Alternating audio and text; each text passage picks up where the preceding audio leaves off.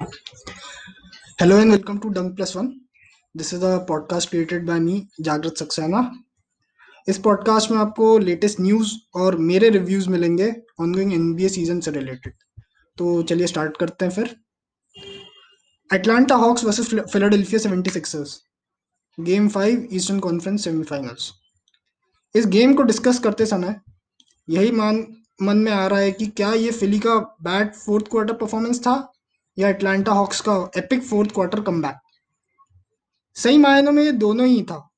मतलब कैसे एक टीम को आप until the third quarter 26 point से लीड में थी वो, तीन पॉइंट से हार गई।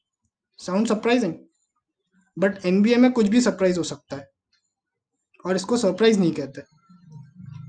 किसी एक टीम का lack of attention to details किसी टीम का डेफिसिट में होने के बावजूद एक मोमेंटम गेन करना जो उन्हें एंड में काम आएगा।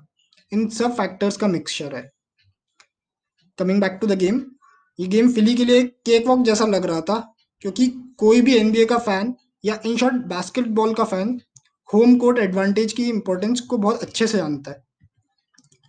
होम कोर्ट पर अपनी क्राउड होती है, उनका सपोर्ट होता है, ये बहुत ज़रूरी होता है किसी भी टीम के लिए। बट जब तक कुछ मैसिव टर्न अराउंड ना हो जाए, तब तक क्या ही मज़ा। ग्रेट स्टार्ट बाय फिली मतलब एंड ऑफ़ द हाफ़ तक लीडिंग बाय 22 पॉइंट्स इनसेन प्ले ऑफ़ गेम है क्योंकि। बट वो एक चीज़ भूल जाते हैं कि अगर अटलांटा अभी डेफिसिट में है तो वो ज़रूर कम करेगी। ये तो गारंटी होती फिलाडेल्फिया वाले सही मायने में ढीले हैं। हाँ ठीक है गेम का टेंपो कंट्रोल करना होता है। लीड है तो रिलैक्स कर सकते हो। बट पहले ये तो देखो टीम अगेंस्ट में कौन सी है? ये वही टीम है जिसने आपको पिछले लास्ट दो मैचेस में सिर्फ़ और सिर्फ़ अपने सेकेंड हाफ़ की परफॉर्मेंस से हराया है। भूल जाते हो क्या आप लोग ये?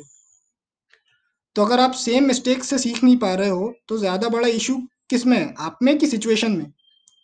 ट्रे यंग एटलांटा हॉक्स के point guard ice Trae full series की तरह फ़र्स्ट हाफ़ इनएक्टिव था, क्योंकि बॉल सही से शूट नहीं हो पा रही थी। रिदम ही नहीं बन पा रहा था बॉल का।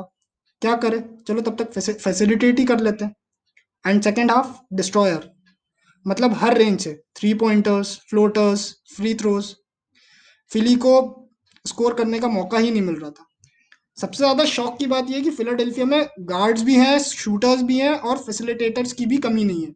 बट सिर्फ़ एम्बीड और सेट करी करी सरने में तो स्टेफ का भाई, इन दोनों ने ही सेकंड क्वार्टर सेकंड हाफ़ में पॉइंट स्कोर करे। मतलब शेम ऑन फिली फिली के साथ एक दिक्कत पता है क्या है? उनकी क्राउड जो है उनको इतना हाइप कर देती है कि वो ये भूल जाते हैं कि मैच अभी कंप्लीट ही नहीं हुआ है। फिली के पास तीन प्लेयर्स ऐसे हैं जो NBA all defensive first team और सेकंड टीम का हिस्सा है। लेकिन ऐसा लगता है कि फोर्थ क्वार्टर में वो डिफेंस करना ही भूल जाते हैं। सबको याद होगा जब पहले शैक था तो जब भी उसके पास फोर्थ क्वार्टर में बॉल मिलती थी, तब मेजोरिटी टाइम उसको अपोनेंट्स इंटेंशनली फाउल करते थे। क्यों? क्योंकि सबको पता था he was a poor free shooter at the end career average ही बहुत लो है उनका। सेम अभी बेन सिमेंस के साथ हो रहा है। ऑल डिफेंसिव फ़र्स्ट टीम मतलब literally modern day LeBron James बनने से बस एक जम शॉट दूर है वो बंदा। केवल एक जम शॉट सारी एथलेटिक एबिलिटीज हैं जो एक नॉर्मल बास्केटबॉल प्लेयर में होती है। लेब्रॉन का मैंने नाम लिया, इसका मतलब उसमें एक यूनिकनेस है, जो बाकी प्लेयर्स में नहीं है। हाइट है वर्सेटैलिटी है। लेकिन इस बंदे ने कभी अपनी स्किल को डेवलप करना ही नहीं चाहा। मतलब जम शॉट कब पे कभी वर्क नहीं करा। रेगुलर सीज़न पोस्ट सीज़न कभी नहीं। ऑफ़ सीज़न में कभी नहीं। रेगुलर सीज़न में ये सब काम कर सकता है बट पोस्ट सीज़न में कुछ सरप्राइजेस होते हैं जो किसी भी टीम का मोमेंटम शिफ्ट कर सकते हैं। ये उन्हीं के साथ फिर से यही हुआ। फ्री थ्रो शूट कर रहा था, लेकिन जा ही नहीं रही थी, क्योंकि प्रैक्टिस ही नहीं करते। करते भी होंगे तो टेंशन इतना स्ट्रेस इतना।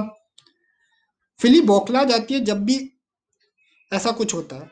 वो इस चीज़ को कैसे टैकल करें? मालूम नहीं उन्हें। गेम प्लान चेंज करती है, जिसके फेल होने के चांसेस भी बहुत ज़्यादा होते हैं। वही हो रहा है फिली के साथ इस सीरीज़ में भी।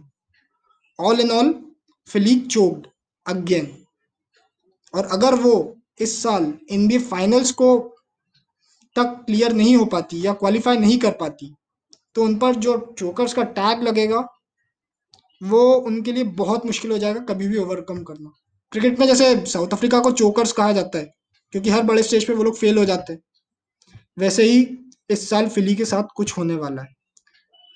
तो on the upcoming episode I will be reviewing the match between Clippers versus the Utah Jazz game five western conference semifinals thank you